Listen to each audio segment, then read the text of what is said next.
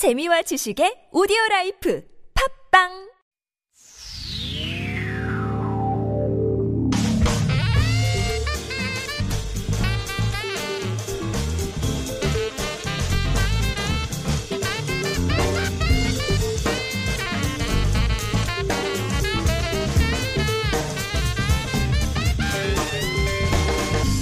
The one and only evening show.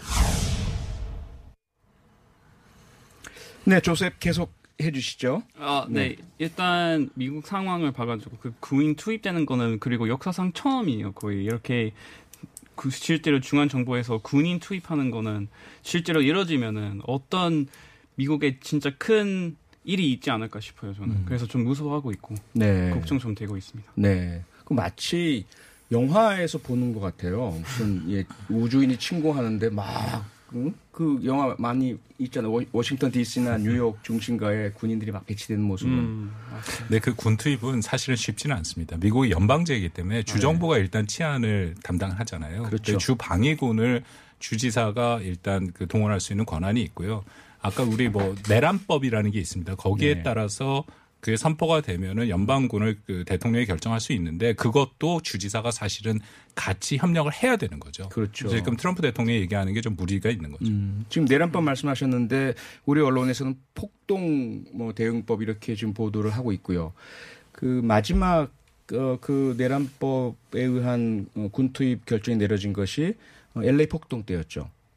음. 오천희 국장님 아까 잠깐 말씀 주셨는데 그 어, LA 폭동 당시에 어, 로드니 로드니 킹 그 여파로 일어났던 아주 어, 정말 전쟁 상황 같은 일이 벌어졌었잖아요. 그렇죠. 아니 근데 예. 로드니 킹이라는 아프리카계 미국인이 과속으로 잡혔는데 91년 3월이었어요.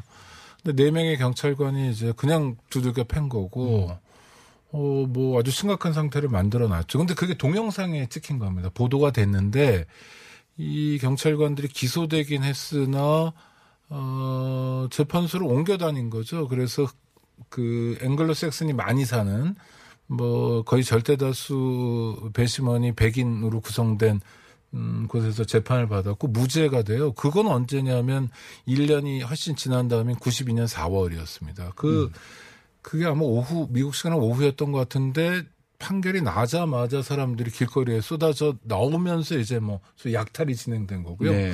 그건 누가 뭐래도 폭동 상태였죠. 네. 그래서 50여 명 넘게 죽었고 뭐 부상도 굉장히 많고 5월 초까지 진행됐습니다. 그런데 로드니킹 사건은 천만다행으로 사람이 죽지는 않았어요. 네. 근데 이번엔 죽었거든요. 그리고 그 장면을 다 봤잖아요. 우리 한국 사람들도 봤으면 미국 시민들도 다 봐서 훨씬 폭발성이나 위험성 강한 사건인 것 같아요. 그러니까 92년 이후 30년 가까운 시간이 지났는데도 미국이 굉장히 후진적인 면을 고스란히 갖고 있다.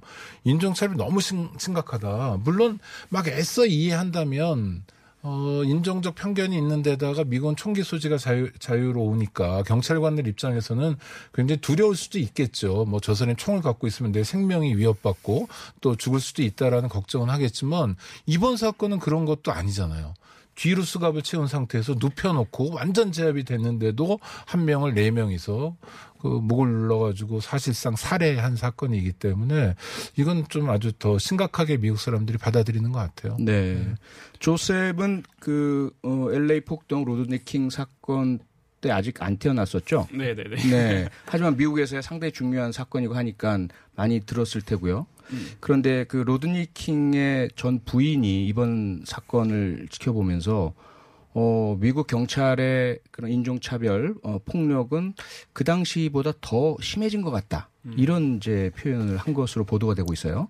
조셉이 볼 때는 어떻습니까? 아, 저도 그 점에 대해서 동의하는데 그거는 그때 처음으로 터진 거잖아요. 그때 네. 라니킹 그렇게 크게 터진 거 처음이었는데 우리가 지켜보면서 지난 몇 년 동안 뭐 데니얼 쉐이버, 뭐 트레이반 마틴 이런 사건이 계속 빈번하게 나타나고 있습니다.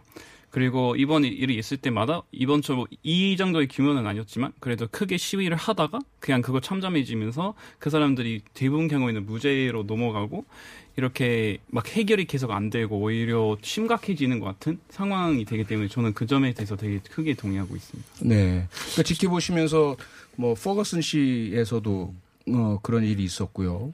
여러 번 뉴욕에서도 그랬고 아무런 음, 혐의가 없거나 혹은 아주 경미한 혐의인데 단지 그가 유색 인종이란 이유만으로 백인 경찰관들이 심하게 대응하고 여기 조금이라도 저항의 모습을 보이면 뭐 총을 쏜다든지 그런 일들이 계속 발생했는데 제대로 처벌받은 사례를 본 적이 없어요. 네, 거의 없는 것 같아요. 오히려 반대로 제가 알아본 사례 중에 데니얼 쉐이버 같은 겨- 경우에는 네. 그 경찰이 내가 그 사건 때문에 그 직접 죽여, 죽이면서 나는 스트레스 받았기 때문에 나는 펜션을 받아야겠다 해서 한 달에 제가 알기로 270만 원 받고 살고 있습니다. 지금도 아, 지금도 일하지 않고 네. 그래서 박 교수님 이런 그 문제의 원인이 대법원 판결 때문이다. 아, 이런 얘기가 있던데요.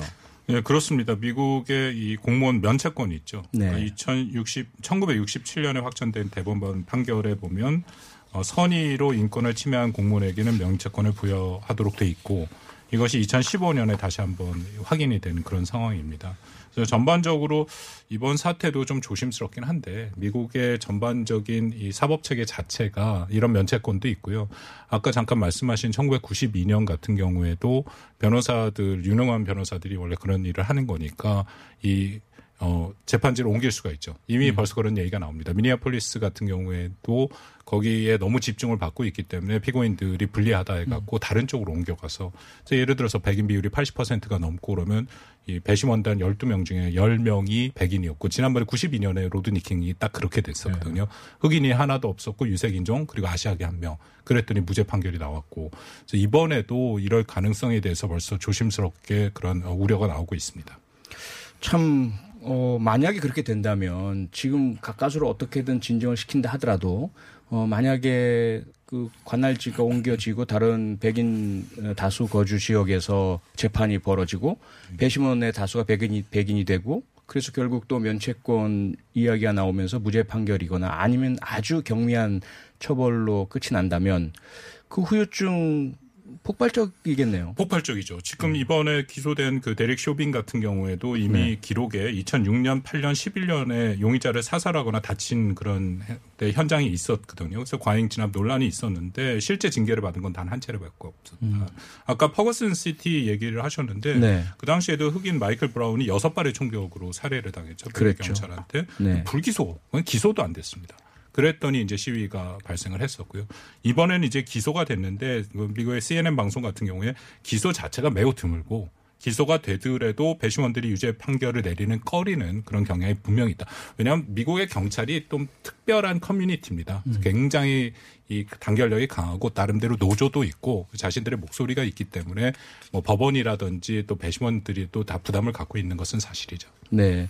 교수님 말씀해 주신 그 면책권이란 것이 그 연방 대법원 파- 판례에서 공무원은 어 만약에 선의로 행한 행위라면 그거 그로 인해서 발생한 어, 어떠한 그 피해에 대해서도 책임지지 않는다. 그렇죠? 그래서 정확한 표현은요. 네. 상식적인 사람이 알만한 혹은 명확히 수립된 법적 헌법적 권리를 침해하지 않는 한 공무중 행위와 관련된 기소되지 않는다거든요. 네, 그렇죠. 근데 앞부분에 상식적인 사람이 알만한은 없어졌습니다. 음. 그거는 적용이 안 되는 거죠. 그리고 아주 명백한 법적 헌법적 권리를 침해하지 않는 한이 부각이 되니까 상당 부분 기소 자체가 어려워지는 거죠. 네. 오창희 국장님 그 이 말씀을 들으니까 제가 떠오르는 게 과거에 우리 그 효순 미선양 사건 때 네. 미군 장갑차가 어, 그 어린 중학생들을 결국 사망케 했잖아요. 네. 그로 인해서 여러 가지 문제가 제기됐지만 유사한 논리가 적용됐어요.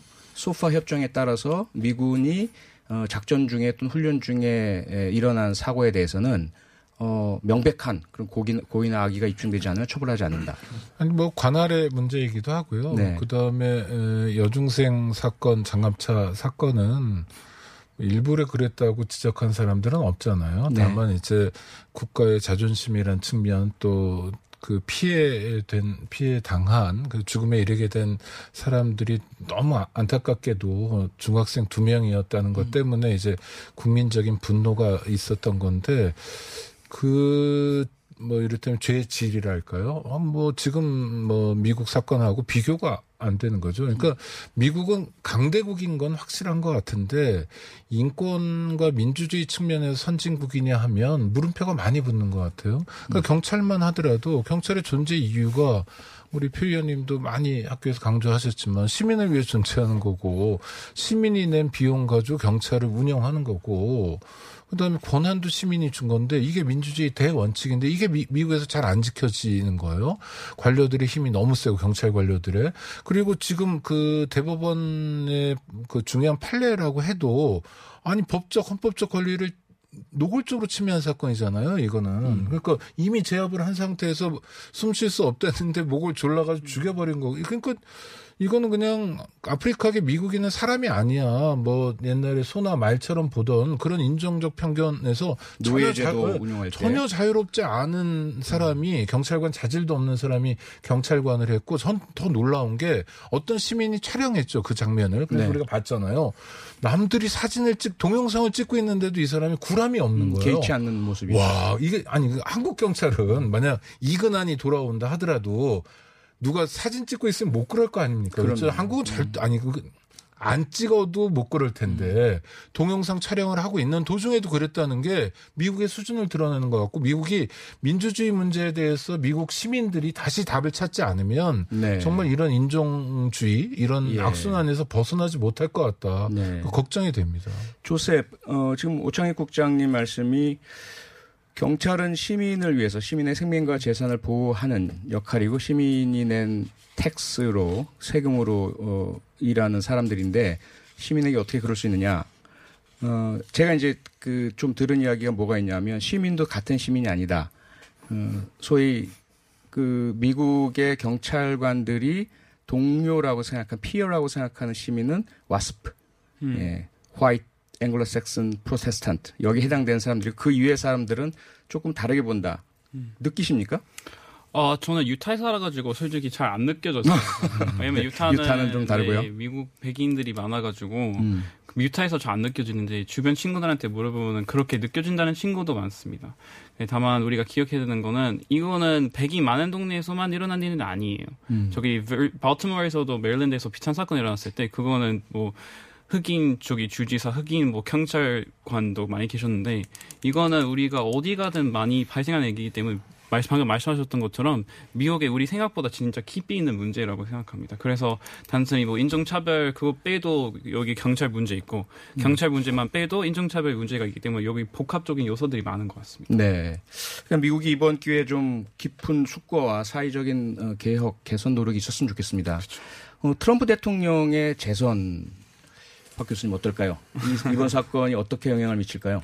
부정적인 영향을 분명히 준다라고 생각을 합니다. 일단 코로나19 사태를 대응할 때 트럼프 대통령이 여러 가지로 실수를 많이 했죠. 그 네. 여전히 미국에 심각한 문제가 있고, 근데 지금 이 인종 사건 아주 분명한 인종차별의 문제긴 한데 이 문제를 대응하는 것도 말씀 우리 나눈 것처럼 통합의 메시지보다는 분열의 메시지 그리고 이게 트럼프 대통령이 지금 대선 전략을 잡은 것 같아요. 일단 중국을 때리겠다라는 것이 분명한 대선 전략이고 근데 인종 문제를 통해서 아까 말씀하신 자신의 핵심 지지층 백인들을 데리고 가겠다라는 건데 뭐 트럼프 대통령은 계산이 나오죠. 왜냐하면 백인의 퍼센테이지가 60% 정도지만 실질적인 투표권은 76%를 갖고 있으니까 그들한테 절대적인 지지를 받으면 되지 않느냐. 그래서 지금 그쪽으로 몰고 가고 있는데 현재까지 나타난 그 조 바이든 사실상 민주당 후보와의 이 격차는 점점 벌어지고 있는 것은 사실입니다. 네. 미국인 유권자 조셉 어떻게 보세요? 제가 느끼기에는 일단 이 사건 터지기 전까지는 이번 선거에서 흑인의 투표가 유권자들이 제일 중요하겠다고 생각했었거든요. 왜냐면은 처음으로 민주당 지지하지 않겠다는 좀 유명한 흑인들이 많이 나와서 우리는 우리의 유권자로서의 뭐 능력 뭔가 보여줘야겠다 싶어서 그랬는데 다시 이런 사건이 벌어지면서 다시 고- 민주당 쪽으로 갈 것 같으면서 저도 트럼프 걱정하고 있긴 하지만 바이든이 너무 무력한 후보라 가지고 솔직히 말씀드리면 근데 아. 보기 제가 보기에는 너무 무력해가지고 그래도 트럼프가 괜찮지 않을까 싶기도 해요. 아, 그런데도 불구하고 네. 네. 민주당이 네. 버락 오바마 대통령 때 흑인 인권이 향상이 안 됐습니다. 음. 흑인들이 굉장히 많이 실망을 했고요. 그렇기 때문에 조 바이든이 부통령이었는데 돼도 어, 어쩔 수 없다. 그리고 바이든 후보가 얼마 전에 말실수를 했죠. 네. 그러니까 자기 민주당을 찍지 않으면 흑인이 아니다라는 네, 식으로 네. 얘기를 해버리니까 흑인들의 좀 좌절감이 있다라고 생각합니다. 네. 참 오창익 국장님 그 천주교 인권위원회 국장이시잖아요. 옛날에 그랬고 인권연대. 아, 이 네, 네. 인권에 들어온 계셨죠. 어쨌든 네. 천주교 21년 됐는데. 네, 오래 계셨으니까. 그 트럼프 대통령이 행보를 보면 힘들고 어려울 때 종교를 어, 이용하는 모습을 보입니다. 예. 어, 이번에도 에, 폭동이 막 한창 최고조 올라가니까. 네, 교회 갔다 성당 갔죠. 네, 어떻게 보, 고 계세요? 어, 교황의 발언이 있잖아요. 인종주의를 조장하는 것은 어떠한 경우에도 용납할 수 없다는 거고 제대로 된 종교 지도자라면 도대체 트럼프의 행보에 대해서 지지할 수 없죠. 정말 이상한 증오를 증폭시킨 대통령인데 저는 그러니까 미국의 그런 상황을 보면서 끊임없이 우리식의 복귀가 필요하다고 봅니다. 그러니까 미국이 인종주의가 아주 심각한 나라인데 대한민국엔 그게 없냐. 이를테면 어 아시아에서 결혼 이주 등을 통해서 온 분들 중에 많은 분들이 다문화란 말을 되게 싫어해요. 왜 싫어하냐 그랬더니 그러니까 필리핀이나 뭐 베트남하고 결혼하면 다문화고 미국하고 결혼하면 다문화라고 안 부른다는 거예요. 사실 그런 태도가 있습니다, 우리에게. 네. 그리고 우리가 백인이라고 흔히 얘기하는 앵글로 섹슨이나 이쪽 유럽계 사람들을 대하는 거랑 아프리카계나 아프리카인을 대하는 거랑 완전 달라요. 어, 정말 달라요. 그래서 우리는 뭐 노예의 역사도 없고 그런데 왜 이, 이, 이 희한한 인종주의의 유산이 우리에게까지 영향을 미치는지 일본에도 그런 면이 좀 있습니다만 한국 그런 거 심합니다. 그래서 인종주의라는 게 또 소득이 이 많지 않은 나라에서 온 분들에게 함부로 대하거나 하는 것들이 엄청난 결과를 가져올 수도 있다라는 걸 우리가 긴장해야 될 것 같고요. 그래서 누구에게나 똑같은 무게의 인권이 있다는 거, 누구나 똑같이 존엄하고 가치 있다는 걸 확인하는 그런 계기로 삼았으면 좋겠고 한 말씀만 더 드린다면 미국에서 그렇게 노골적인 인종 차별을 하면 저는 미국도 불이익을 받아야 된다고 생각하는데 세계 패권 국가이기 때문에 다른 나라가 미국에 불이익을 줄 수 있는 건 없는데 우리 같은 사람이 할 수 있는 게 뭐 있나? 불매라도 해야 되겠다. 뭐 다만 이번 사태가 안정적으로 해결될 때까지는 미국산 물건을 안 사는 시민들이 좀 늘어난다면 전 그것도 중요한 영향을 미칠 수 있을 거라고 생각합니다. 네. 미국산 제품이 워낙 많아서 과연 아, 그래도 중국산 안 사는 것보다 쉬운 일인 것 같아요. 그렇겠네요. 박 교수님 마지막으로 혹시 이번 사태에 대해서 우리가 조금 더 생각해야 할 점 뭐가 있을까요? 저는 1968년이 자꾸만 생각나는데 음. 네. 그 마틴 루터 킹 주니어 가장 유명한 흑인 인권 운동가가 암살이 됐지 않습니까? 그 바로 그 시기에 또 하나의 유명한 인물이 있죠. 로버트 케네디 당시 상원의원 존 F 케네디의 동생이자 그 민주당 대선 후보로 뛰고 있었습니다. 근데 마틴 루터 킹 주니어가 그 살해되자마자 그 소식이 다 전파되기도 전에 자기 유세에 원래 했던 흑인 지역으로 가서 유명한 얘기를 하죠. 통합의 메시지. 그 굉장히 위험 부담이 컸었는데 음. 가서 통합의 메시지, 화해의 메시지, 관용의 메시지를 보냈거든요. 네. 저는 그게 미국의 힘이었다라고 생각을 하는데 안타깝게도 지금은 그런 모습들이 좀 안 보이는 게 제일 아쉽습니다. 네. 플로이드 씨 사망으로 촉발된 어, 인종차별에 대한 반대 분위기 전 세계에서 어, 물결처럼 번지고 있습니다. 대한민국에서도 내일 서울에서 항의 집회가 열릴 예정이고요. 어, 어, 오창익 국장님 말씀 주셨지만 우리 안에 차별과 혐오는 없는지 또 돌아봐 볼 때인 것 같고요. 어, 사람은 태어난 에, 그 모습 그대로 모두가 존중받아야 한다라는 생각 가져봅니다. 오늘 함께해 주신 세 분 고맙습니다. 네, 고맙습니다. 네. 감사합니다. 유쾌한 시사 토크 이브닝 쇼 유튜브 TBS FM으로 들어오시면 실시간으로 방송 보실 수 있습니다. 방송에 참여하고 싶으신 분은 50원의 유료 문자 샵 0951로 보내주세요. 여러분의 의견 언제나 환영합니다. 시사 뉴스가 조금 더 유쾌해집니다. 이브닝 쇼.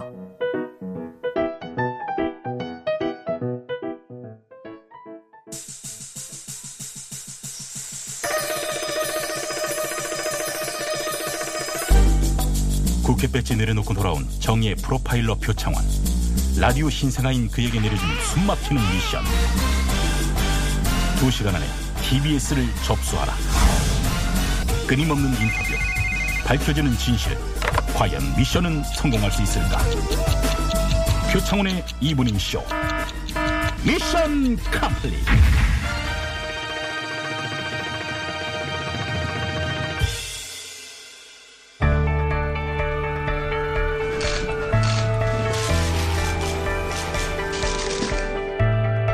뉴스의 중심, 화제의 인물을 만나봅니다. 스포트라이트.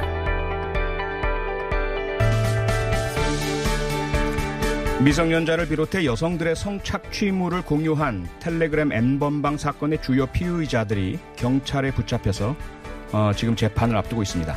하지만 26만여 명으로 추정되어 온 N번방의 이용자들은 여전히 잡히지 않은 채 우리 주변에 숨어 있는 상황이죠. 이런 가운데 N번방 문제를 가장 먼저 취재해온 한결의 특별 취재팀이 성착취물과 도박, 아, 그리고 불법 도박에 연관성을 파헤치는 기획 기사를 보도해서 주목을 받고 있습니다. 그래서 이 시간에는 특별히 한결의 특별 취재팀의 김완 기자, 김민재 기자 두 분 모셔서 함께 엠번방 문제를 비롯해서 성착취물과 불법 도박의 상관관계 한번 짚어보겠습니다. 두 분 어서 오십시오. 안녕하세요. 안녕하세요. 안녕하세요. 네, 청취자 여러분께서는 유튜브 TBS FM으로 들어오시면 어, 지금 현재 저희 모습 보이는 라디오로 함께 하실 수 있습니다. 박사 조주빈, 뭐 갓갓, 문형우, 네. 많은 사람들의 정말 분노를 샀던 엠번방 운영자들이 일단 건거됐는데요. 네. 어, 여기까지 이- 오는데 두 분의 활약 엄청났다고 알고 있습니다. 어떤가요? 조금의 어떤 성취 보람을 느끼시나요? 어떤가요? 저희가 뭐 이렇게까지 사실 될 거라고는 저희가 보도하면서도 생각을 못 했었고 네. 저희 보도 직후만 하더라도 그러니까 작년 12월 정도까지만 하더라도 저희를 제외하고 거의 이 문제를 보도하는 언론이 없었거든요. 한겨레를 제외하면. 그래서 이제 제가 어느 어느 자리에서 그런 표현을 썼는데 수사팀과 우리의 외로운 사투로 남을 뻔한 사건이었는데 이 문제가 여기까지 이렇게 올 수 있었던 것은 이 문제가 심각하다 너무나라고 자기 문제로 받아들여준 받아들였던 그 20대 여성들 그리고 젊은 여성들의 힘이 아니었나 불꽃. 네 불꽃을 포함해서 뭐 리셋이라고 하는 단체도 있었고요 아, 그다음에 예. 그이 문제를 공론화시키기 위해서 노력했던 그런 젊은 여성들의 힘으로 이 문제가 여기까지 오지 않았나 이런 생각이 듭니다. 네.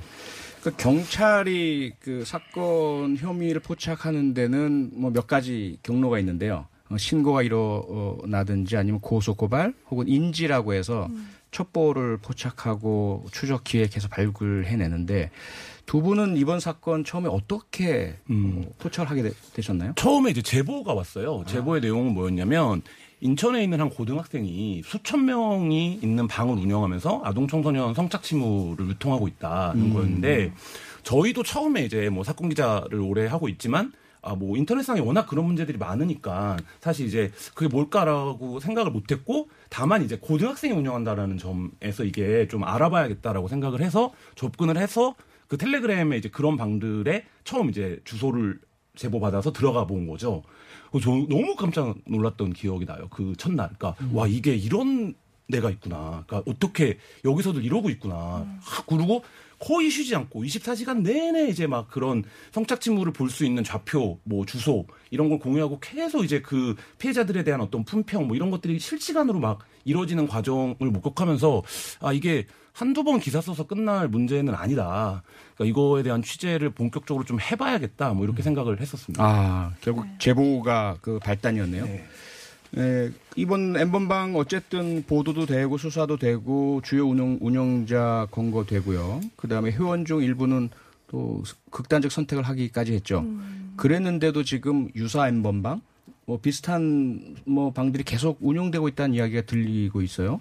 네, 뭐 유사 엠번방이라고 볼 수 있을 것 같은데 그 뭐 텔레그램뿐만 아니라 뭐 오픈 카톡방이나 이런 카톡방을 운영을 하면서 뭐 그 안에서도 이제 지금 엠번방 사건이 화제인데 뭐 우리도 문제가 되는 게 아니냐 이런 말을 하는 사람도 있더라고요. 근데 그걸 비웃듯이 뭐 내가 이거를 3년 동안이나 뭐 몇 년 동안이나 이 방을 운영을 했는데 걸릴 리가 있겠냐 이런 식으로 말을 하면서 계속 성착취물을 공유를 하고 있기도 하고 또 최근에는 트위터에 그런 성착취물 을 전체 공개로 올려서 이제 접근성이 훨씬 더 쉽, 쉽- 접근하기가 쉽잖아요. 트위터 같은 네. 경우에는. 근데 그것도 마찬가지로 그러니까 박 엠번방 사건 때처럼 그 여성의 신체에 뭐 어떻게 그런 가학적인 행위를 하는 영상을 올리고 있는 모습이 계속 트위터예요. 그 개방된 예, 곳에. 예, 보이고 있더라고요. 그 사건도 굉장히 좀 저도 양상을 지켜보면서도 충격적이었는데요. 그나마 이제 말하자면 그 전에 뭐 박사방이라든지 엠번방들은 어쨌든 폐쇄성을 기본적으로 갖고 있, 음. 는 이제 이 운영 방식인데 트위터의 그 공개 계정은 거의 뭐 그런 거가 없이 그러니까 어떻게 보면 지금 현재 어떤 이런 공분과 수사를 비웃는 것 같은 이런 형태로 계속 이제 올리고 이것이 그리고 그게 어 뭐 놀이다 내가 조교다 이 피해 여성들을 뭐 조련하는 뭐 이런 식의 접근이거든요. 그러니까 해시태그가 그런 거예요. 조교. 예, 조교놀이라고 불리는데 그런 것들을 보면 좀 굉장히 좀 여전히 이 성착취의 세계가 오래 방치되어 왔잖아요. 사실 그러니까 소란의 시절부터 지금까지 그러니까 그만큼 그 뿌리가 좀 깊다 이거를 확인할 수 있습니다. 사실 지금쯤이면 수사진도 많이 지칠 때잖아요. 힘들고 어렵게 얼마나 어렵습니까? 특히 텔레그램은 수사 협조를 안 하기 때문에 네. 다른 우회적 방법으로 신원 확인 다 해야 했고요. 그래서 찾아내고 어렵게 증거 모으고 기소하고 하는데 이 친구들이 버젓이 트위터 같은 개방적인 공간에 또 나 잡아봐라 하듯이 올리고 네. 아무리 힘들고 지치겠지만 끝까지 다 잡아야 되겠어요. 가만두면 안 되지 않습니까? 네.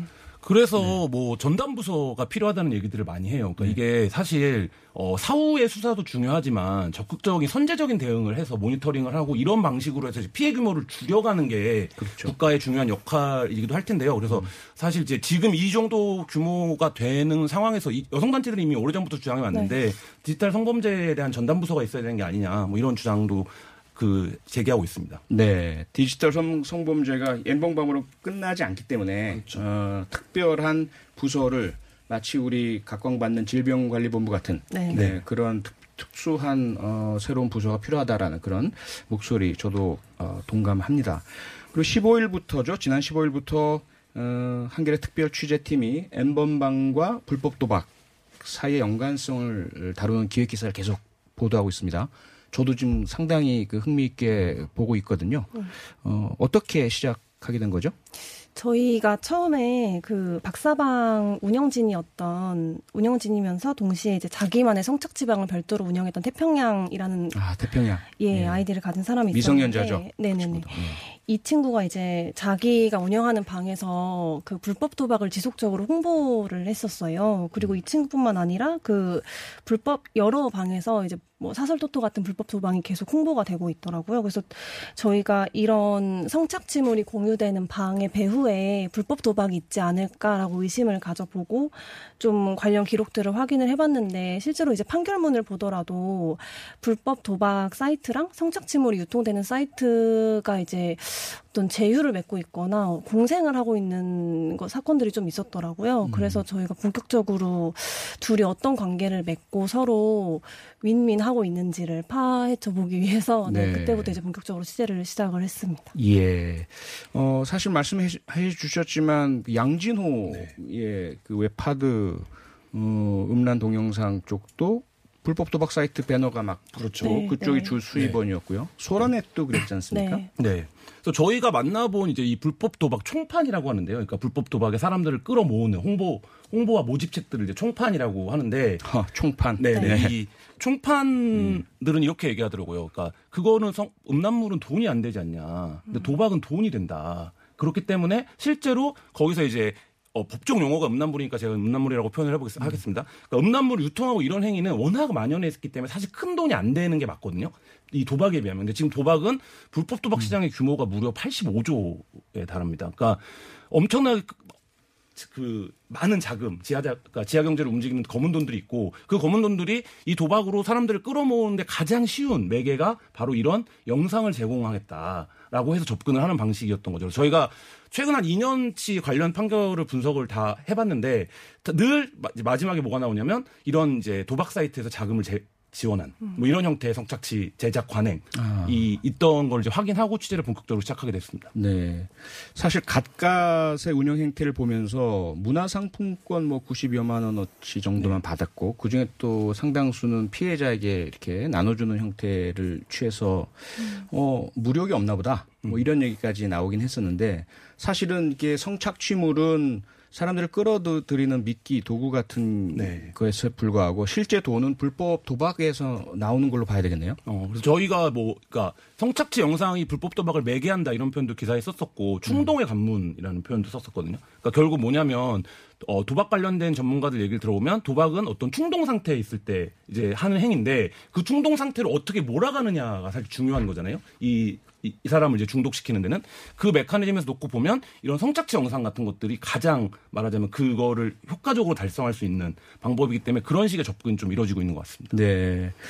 어, 그런데 그 박사나 또는 그뭐 갓갓보다도 이런 엠번방에서 불법 어, 성착취물을 불법 도박으로 연계시키는 그런 홍보를 먼저 시, 작한 그런 인물이 있다면서요. 네, 그 평경장이라고 평경장. 네, 네 그 타짜에 나오는 그 평경장이랑 같은 아, 네. 이름인데 음. 이 평경장이라는 이름으로 활동을 한 사람이 있더라고요. 근데 이 사람이 운영한 방이 이제 빨간 방이라고 불리는 카톡방인데요. 언제부터 이제 빨간 방이 있었는지는 정확하게 이제 확인을 할 수는 없지만 저희가 이제 만났던 빨간 방에 들어가 있던 제보자랑 이야기를 했을 때 이제 그 사람이 처음 들어간 게 2017년이라고 얘기를 해서 빨간방은 지금보다 훨씬 이전부터 좀 운영이 됐었던 것 같고 됐었고 근데 이게 지금 어떤 방식으로 흩어졌는지는 이제 정확하진 않지만 유사 빨간 방과 유사한 방들은 좀 비슷한 카톡이나 텔레그램이 있다라고 얘기를 하더라고요. 근데 이 평경장도 박사나 각각과 마찬가지로 카카오톡 방에 사람들을 불러 모아서 성착취물을 유통시킨 거는 공통점인데 차이점이 있다면 평경장은 목적 자체가 도박 이었어요. 그래서 음.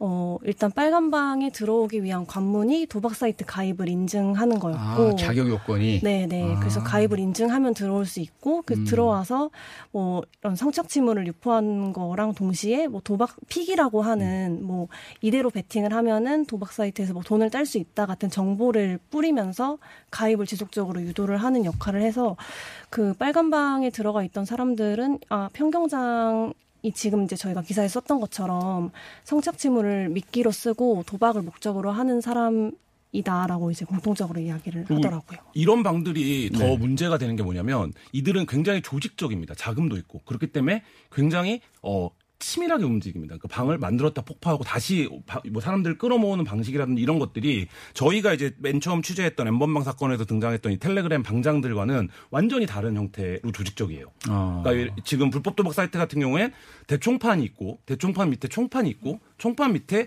홍보팀이 있고 사무실 직원이 또 따로 있는 구조거든요. 거의 회사네요. 네, 그렇죠. 그래서 하나의 도박 사이트를 하려면 한 최소 10여 명 정도는 필요한데 그러니까 이들이 그거를 관리하면서 지속적으로 이런 성착 정상을 만들어내고 유포하고 그다음 웹하드 시절부터 있었던 불법 음란물들을 계속 공유 하면서 사람들을 끌어모으는 역할을 계속 하고 있는데 저희가 이제 텔레그램 보도할 때 텔레그램은 보안성이 뛰어나서 여기서 믿고 한다라고 하는데 네. 이들은 그보다 더 버젓이 영업을 카카오톡에서 지금 그냥 하고 어. 있는 거예요. 근데 네. 이게 뭐 김재 기자가 얘기했지만 2017년 이전부터 존재했다고 하는데 저희의 의문은 그동안 수사기관은 뭘 했는가? 이런 생각이 드는 거죠. 왜냐하면 이 카톡방은 누구나 접근 사실 할 수 있는 건데, 음. 근데 이런 이런 부분들이 좀 약간 어, 방치되어 왔다 이런 생각도 좀 듭니다. 그러니까 불법 도박이란 것 자체는 상대적으로 덜 관심을 받았고, 네. 네, 그래서 수사가 이제까지 안 이루어진 측면이 있지 않나라는 그런 말씀으로 이해하는데요. 지금 말씀해주신 그 수법을 보니까. 불법 도박으로 끌어들여서 돈을 탕진하게 만들려고 어, 성착취물을 미끼로 내걸고 그다음에 또 중, 중간에 뭐 사은품으로 내걸기도 했다면서요. 그런 방식으로 네. 하는 한다면 되게 이게 좀 어린 친구들 10대 20대들이 많이 걸릴 것 같아요. 실제로 그런가요? 아무래도 이제 지금 요즘 불법 도박이나 성착취물이 유통되는 매개가 다 핸드폰, 휴대폰을 통해서 많이 되기 때문에 어플이나 뭐 이런 데 접근하기 쉬운 게 10대, 20대이기도 하고 저희가 이제 취재하면서 만나본 도박에 빠져든 분들이나 아니면은 뭐 이런 총판으로 활동하고 있는 분들이나 피해자분들도 대부분 이제 연령이 많이 낮았더라고요. 그래서 낮았는데 어 아무래도 이제 휴대폰으로 이제 연락을 뭐 하면서 이렇게 하는 부분도 있고 그리고 이제 10대 같은 경우에는 주변 이제 지인들 뭐 친구가 하면 이제 다 같이 우르르 음. 하는 뭐 그런 그런 문화도 좀 있어서 그게 좀 영향을 네. 음. 10대가 도박에 빠지는 거를 전문가들은 한 명의 슈퍼 전파자라고 얘기를 하더라고요. 음. 그러니까 아 코로나 바이러스처럼 네, 네. 그 교실에서 한 명이 도박을 하면 네. 수속도로 빠르게 전파가 된다는 거예요. 접촉자들은 다 그냥 네, 감염이 네. 되는. 그러니까 저희가 만났던 이제 도박을 에 빠져든 그 청년들도 다 이제 그거를 모여서 보는 거예요. 교실에서 한 명이 도박을 하고 있으면 같이 이제 막 환호하고 아, 주변에서 이거 뭐야 네, 이러면서 네, 네. 그렇게 해서 이제 어. 빠져드는 경우들이 굉장히 많았고 네. 저 도박을 막 끊어보려고 하, 는 사람도 이렇게 얘기를 하더라고요. 성착취물 사이트나 이런 데 가서 번쩍번쩍하는 도박 광고 배너를 보면 자기도 모르게 두근두근 한다는 거예요. 어. 그러니까 이제 이미 거기에 빠져들게 되면 그걸 어떻게 끊을 수가 없는 상태. 그리고 그거에 계속적으로 자극을 주는 방식. 그러니까 곳곳에서 요소들. 그게 뭐 성착취 동영상, 불법 웹툰 이런 데랑 다 연결이 되면서 아까 말씀드렸듯이 자금을 바탕으로 굉장히 조직적으로 접근하는. 그래서 거기에 같이 올가 매진 사람을 어떻게 패어날 수가 없는 이런 상태로 이제 몰아 넣는 과정입니다. 되게 그런 뭐 반짝거리는 네온 사인이라든지 네. 이렇게 유혹적인 선정적인 것들에 혹하고 일시적으로 그럴 수는 있는데요. 거기에 막 빠져드는 사람들을 보면 대개는 좀 현실에서 좀 희망이 없거나 기대할 게 없거나 어 다른 곳에서는 인정받지 못하거나 뭐 사이비 종교에 빠진 사람도 유사한 심리고요. 네. 그 요새 청년들을 대변하는 정서 중에 하나가 이제 이번 생은 망했다의 줄임말인 이생망이 있는데요. 그러니까 저희가 만났던 많은 그 이런 성착취물을 관람하고 불법 도박에 빠진 청년들이 그러니까 나는 뭣도 할 수 없는 사람. 그러니까 직접 만나 보신 거죠. 네, 여기 네, 빠졌던 네. 사람들을. 그러니까 나는 뭣도 할 수 없는 사람이고 그것만 하면 다른 관계를 맺을 필요가 사실 어- 없어지는 거거든요. 핸드폰만 들고 하루 종일 성착취물 보고 도박하고 이러면 사실 누구를 만날 필요도 없고 친구도 필요 없고 연애도 필요 없고 이렇게 되는 상황인데 그런 상태에 빠진 이제 사람들이 많았고 그거를 자극하는 어떤 불법 자금들 이런 음. 것들이 이제 도박에서 나오는 거죠.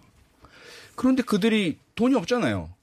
계속 해서 도박을 하려면 당연히 뭐 조금 딸 수는 있겠지만 일반적으로 다 잃을 테고 네. 도박의 생리상 어떻게 계속 빠져 있죠?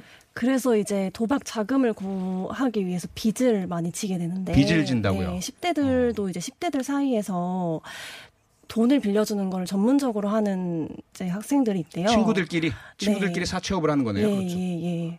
그래서 뭐 그렇게 돈을 빌린다거나 뭐 이런 식으로 도박 채무를 만들어서 이제 음. 하는데 지금 이제 10대들이 하고 있는 미니게임이라고 하는 도박들이 뭐 사다리나 뭐 파워볼이나 이런 것들인데 이게 베팅 금액에 제한도 없고 금방금방 이제 베팅액이 올라가서 이러면 이제 채무가 생기고 이 채무를 갚기 위해서 2차 범죄에 이제 가담을 하게 저희가 되고. 네. 만났던 그 도박에 빠졌던 사람도 18살에 시작을 해서 24살인데 이제 군대 2년을 갔다 왔는데 군대 네. 2년을 제외하고 그 기간 동안 5천만 원 이상을 잃었다는 거예요. 그 5천만 원 다 빚인가요? 다 빚이죠. 그러니까 처음에는 이제 그 도박 사이트에서 돈을 빌려주기도 하고요. 사이트 내에서. 네, 그리고 아. 어, 굉장히 지금 검색해 보면 현금화하는 방법 이런 키워드를 검색해 보면 10대들이 돈을 어떻게 만드는지의 이런 불법적 영상이 다 나오는데 뭐 대표적인 게 이제 휴대폰 깡을 하는 거예요. 그러니까 고가 휴대폰을 할부로 구입해서 중고로 팔아버리는 거죠. 돈을 만드는 거죠. 그럼 할부금은 어떻게 해요? 할부금 이제 나중에 다달이 내가 어떻게든 내고. 갚아야겠다라고 생각하고 이제 당장의 금액을 아, 만드는 일단은? 거고. 예. 네. 그리고 아까 얘기한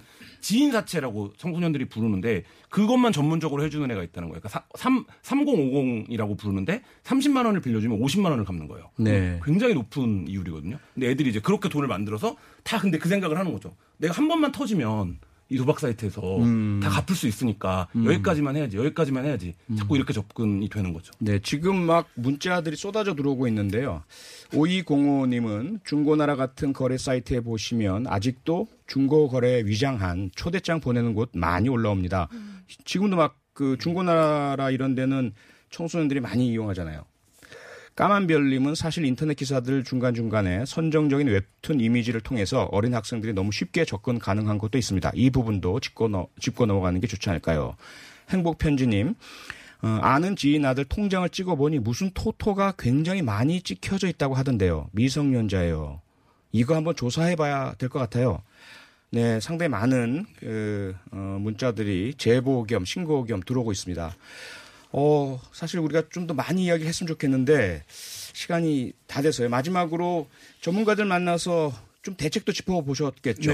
네. 어떤 대책이 있을까요? 어, 일단은 접근을 막아야 됩니다. 그러니까 이 사이트에 청소년들이 아무 성의 뭐 인증도 없이 접근할 수 있는 거를 규제하는 방법이 필요하고요. 그 다음에 좀 교실 안에서 아까 말씀드렸듯이 슈퍼 전파자라고 부르기 때문에 빨리 그, 도, 그 도박을 하는 사람에 대한 모니터링이 빨리 되는 게 굉장히 중요하고요. 또한 가지는 이제 예방기관, 그러니까 실제로 이거를 교육하고 지금 너무나 빨리 휴대폰에 들어오고 미디어에 노출이 되는데 그 아이들이 근데 이 부분에 대한 어떤 교육, 네. 교육 체계 안에서 그게 성착취물을 관람하는 하는 문제에서부터 휴대폰으로 도박하는 것까지 이렇게 좀 막는 미디어 교육이 좀 필요하지 않은가 이런 생각 듭니다. 그 휴대폰 내에 있는 불법 도박 사이트 혹은 19금 등 연령 제한 사이트에 아예 청소년들이 접근 못하게 하는 그런 그렇죠. 기술적 방법이죠. 방법도 예. 가능하지 네. 않나요? 그렇죠? 네, 그런 기술적인 조치들을 적극적으로 도입을 해야 되고 네. 그러니까 문제를 자꾸 발굴해서 이거에 적합한 대책을 만드는 과정이 돼야 되는데 네. 지금 이제 우리 사회는 이 문제가 너무 많이 나다 보니까 이게 어떤 사건이 돼 갖고 음. 한 건에 대한 수사로만 그냥 끝나버리는데 저희가 취재를 하면서 느낀 거 이제 이 성착취 영상도 그렇고 도박 문제도 그렇고 그렇게 접근해서는 사회적으로 좋은 효과를 보기 어렵다 이미. 지금 두 분 말씀 들어보면 어떻게 보면 우리 어린 중학생, 고등학생들 사이에 독보섭처럼 네. 상당히 많이 퍼져 있을 가능성이 있어 보이고요. 손쉽게 접근 가능하고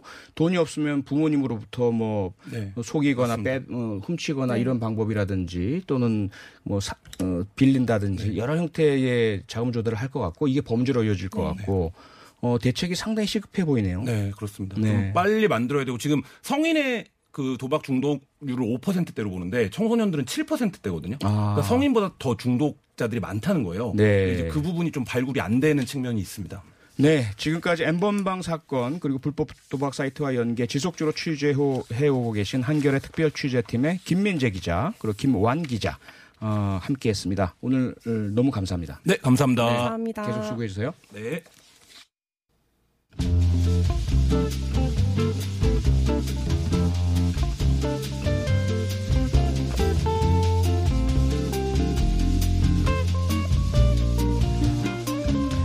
네, 오늘 어, 말씀드린 내용들이 많이 무거웠죠. 그리고 진지한 내용이 주제였고요. 그래서 어, 오늘의 special 진행자 표디가 여러분들을 위해서 어, 특별한 손님을 초대했습니다. 어, 사실 오늘 제가 초대한 분은요. 처음에 저와 적으로 만난 분입니다. 어, 하지만 나중에는 함께 토크 콘서트를 하면서 노래도 부를 정도로 어, 좀 절친이 된 네, 적이 절친으로 바뀐 그런 사이인데요. 어, 뮤지컬계에서는 정말 광팬들을 보유하신 어, 엄청난 분입니다.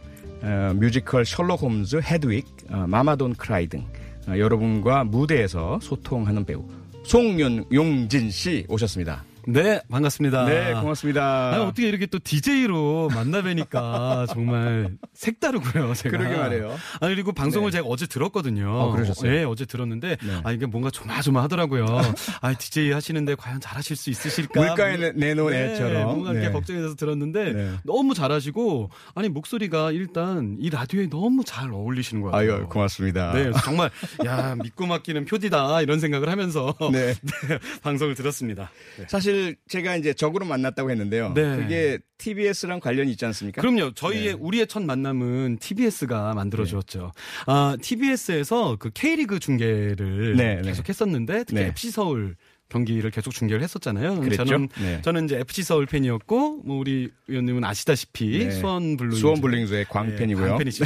FC 서울의 광팬인데 네. 뭐 아시는 분들은 축구 팬들은 다 아시겠지만 그 서울과 수원의 경기는 슈퍼 매치라고 해서 아주 네. 엄청난 세계적인 더비 매치거든요. 그렇죠. 그때 TBS에서 특별 중계를 한번 했는데 네. 수원의 팬과 서울의 팬 한 명씩 해서 어, 편파 중계 이렇게 했었죠. 저는 서울 팬으로 나갔고 네. 그때 교수님이라고 불리던 시절에 예. 네 오셔서 같이 중계를 하는 게 적으로서 중계를 했고 그게 2년이 돼서 지금까지 이렇게 관계를 유지하고 오늘 이렇게 또 DJ로 뵈니까 어, 또 뭔가 감회가 새롭네요. 네. 사실 그때 좀 부끄러웠어요. 왜냐하면 처음에는 어 그냥 좀 뭐랄까 존중하면서 네, 네. 어, 아주 신사적으로 해야지 맞아요. 마음 먹었는데 중간에 저희가 막 이겼죠. 과열이 돼가지고 맞아요. 어, 서로 디스하고 말이죠, 그렇죠? 근데 생각나는 게 전반전에 저희가 잘 못했어요. 예. 그래갖고 막 위원님이 막 엄청 신나시고 전 할 말이 없었는데 후반에 골이 딱 들어가니까 예. 저는 막 신나서 막 춤추고 노래 부르고 위원님 고개 숙이고 계시고 참 재밌었습니다. 그러게 말입니다. 네. 네. 요즘 어떻게 지내세요? 어우, 코로나19 때문에. 요즘에, 네, 아, 요즘에 그 공연계는 사실 네. 코로나 때문에 지금 거의 뭐 폭탄 맞은 수준이라고 말씀드릴 수 있을 정도로 심각해요. 저 같은 네. 경우도 원래 지금 6월달 요쯤에 저는 어, 파리를 가는 비행기 티켓을 준비를 해놨었거든요. 아. 그래서 상반기에 공연이 너무 많아가지고요. 네. 그 공연을 다 하고 나서 휴가를 좀 떠나야겠다. 그래서 네. 미리 계획을 해놨었는데 코로나가 터질 거는 상상도 못했죠. 그래서 한 공연 다섯 편이 우르르 저는 무너졌어요. 그래서 아.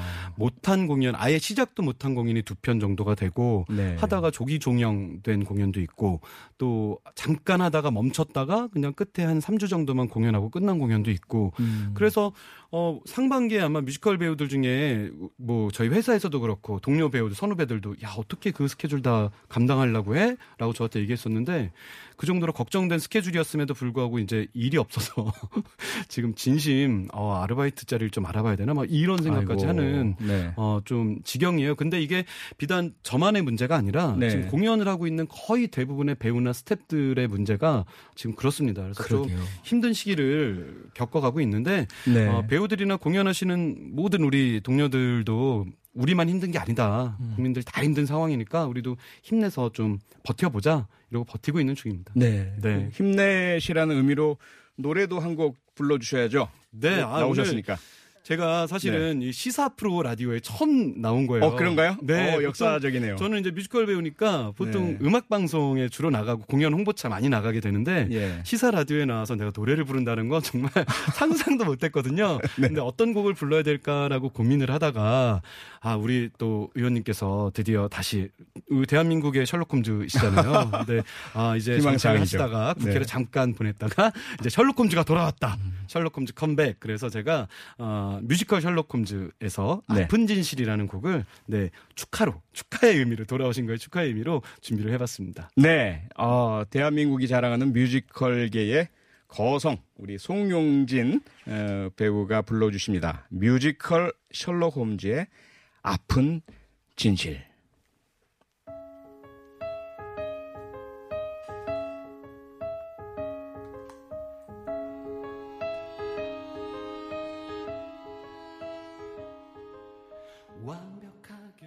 셜록 홈즈 뮤지컬 봤잖아요 예, 현장에서. 예. 네. one two 다 보셨죠? 예. 네. 그, 그 감흥이 다시 되살아나네요. 네 이번에 하다 멈춘 공연도 셜록 홈즈 2였어요. 아, 네. 너무 안타깝습니다. 근데 제가 네. 알기로는 그 뭐 방송에서도 봤고 노래도 잘 하시잖아요. 공정 노래도 많이 하시고 축가도 부르러 다니시고 아, 예. 있는데 저희 제가 의원 시절에 우리 그 네. 비서관이 네. 결혼하면서 네. 저보고 주례 서달라 그래서 아 저 저 주례 못 선다 그랬더니 그러면 사회 봐달라 그래서 어. 아 사회도 좀, 좀 그렇다 그래서 그럼 축가라도 해달라 그래서 그래서 이제 축가를 했었죠. 제가 그 영상을 봤거든요. 아, 그랬어요? 영상 그랬어요? 봤는데 예. 아니 노래를 너무 잘하시더라고요. 그리고 우리 토크 콘서트 할 때도 몇 번 이렇게 노래 하셨잖아요. 예, 같이 노래 했죠. 원체 잘하셔가지고 제가 보기엔 의원님의 끼가 있으신 것 같아요. 뭔가 그런 쪽의 끼가. 실력은 없고 끼만 있습니다. 네. 아, 지금 막 문자들이 쏟아져 들어옵니다. 아, 진짜요? 이금희님. 아, 그, 그분 이금희님인가요, 혹시? 뭐 극, 극장도 못 가는 시국에 맞아요. 뮤지컬 가수의, 가수가 직접 부르는 노래. 대박입니다. 아유 감사합니다. 2754님, 이 고퀄 음악은 뭔가요? 금요일에 차 많이 막히는데 귀 호강합니다. 아유 감사합니다. 네, 킴 레몬님, 와우, 소름! 공연장에 와 있는 것 같아요. 야, 저랑 똑같은 느낌이신 것 같아요. 음. 최용성 용섭님, 아 이분은 표현님 방송 최고입니다. 저는 70이 가까운 나이입니다. 네, 아이고, 최용섭님 감사합니다. 고맙습니다. 감사합니다. 아 진짜 특- 지금 또 노래를 이렇게 라이브로 듣다 보니까 네. 더 아쉽네요. 공연을 그러게요. 직접 좀 관객들이 보셔야 되는데. 사실 지금 공연계가 어 진짜 많이 힘들고 그런데 네. 더 힘든 건 뭐냐면 그 공연을 저희는 이제 공연을 보시는 분들에게는 그게 여가 생활이지만 네. 공연 안에 있는 저희들 같은 경우는 생업이잖아요. 네. 근데 이제 공연 한 편이 올라가는데 보통 연습 기간부터 공연까지 해서 보통 5개월 정도 음. 뮤지컬 같은 경우에 한 5개월 정도인데 한편 공연이 멈추게 되면 거기에 속해 있는 모든 사람들은 한 5개월, 6개월 동안 이제 직장을 잃게 되는 상황이거든요. 네. 근데 지금 너무나 많은 주변의 배우들이나 저를 포함해서 스탭들이 특히 스탭들은 더하죠.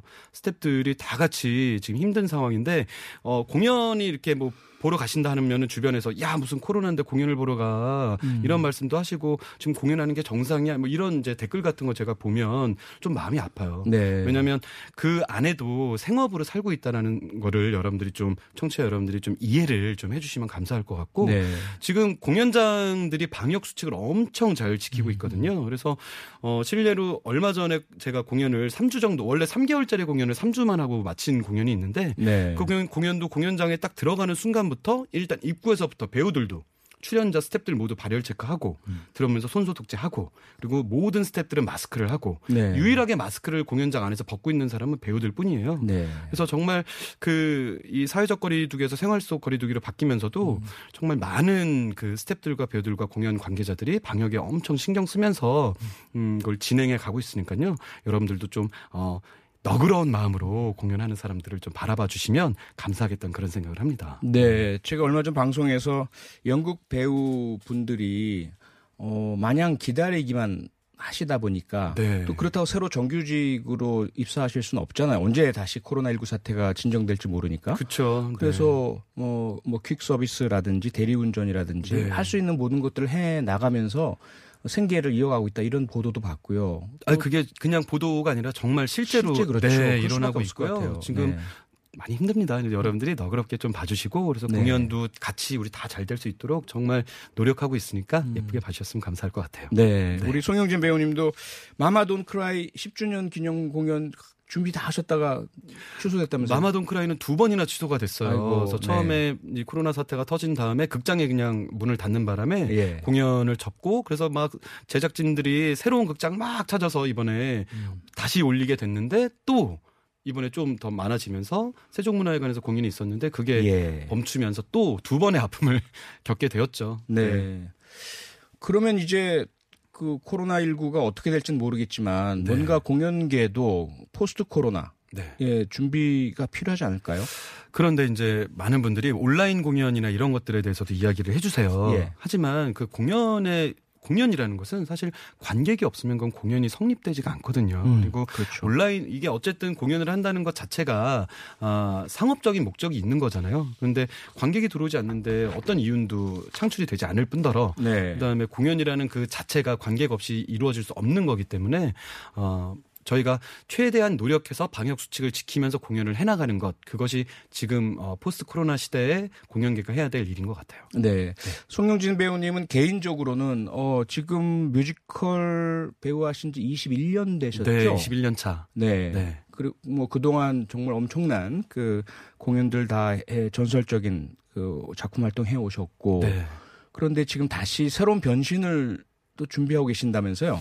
제가 뭐 여러 가지 일들을 많이 예. 해요. 그래서 예. 지금 뭐 사실 대학 에서 지금 박사 과정도 공부를 연극학을 공부를 하고 있고, 아, 네, 예. 그래서 아, 논문 준비하느라고 힘들어 죽겠습니다.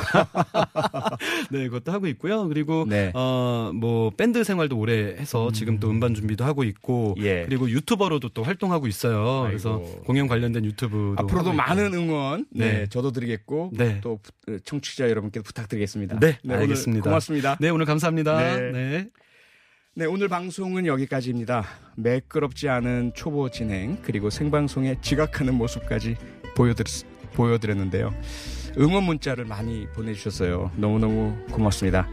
앞으로 더 좋은 모습으로 여러분들에게 어, 찾아뵐 것을 약속드리면서 이틀 동안 여러분과 함께했던 special 초보 DJ 표창원은 여기서 물러가겠습니다. 다음 주 월요일부터는요. 어, 이브닝 쇼의 원래 DJ 김지훈 박사님이 돌아오시니까 계속해서 많은 청취 부탁드립니다.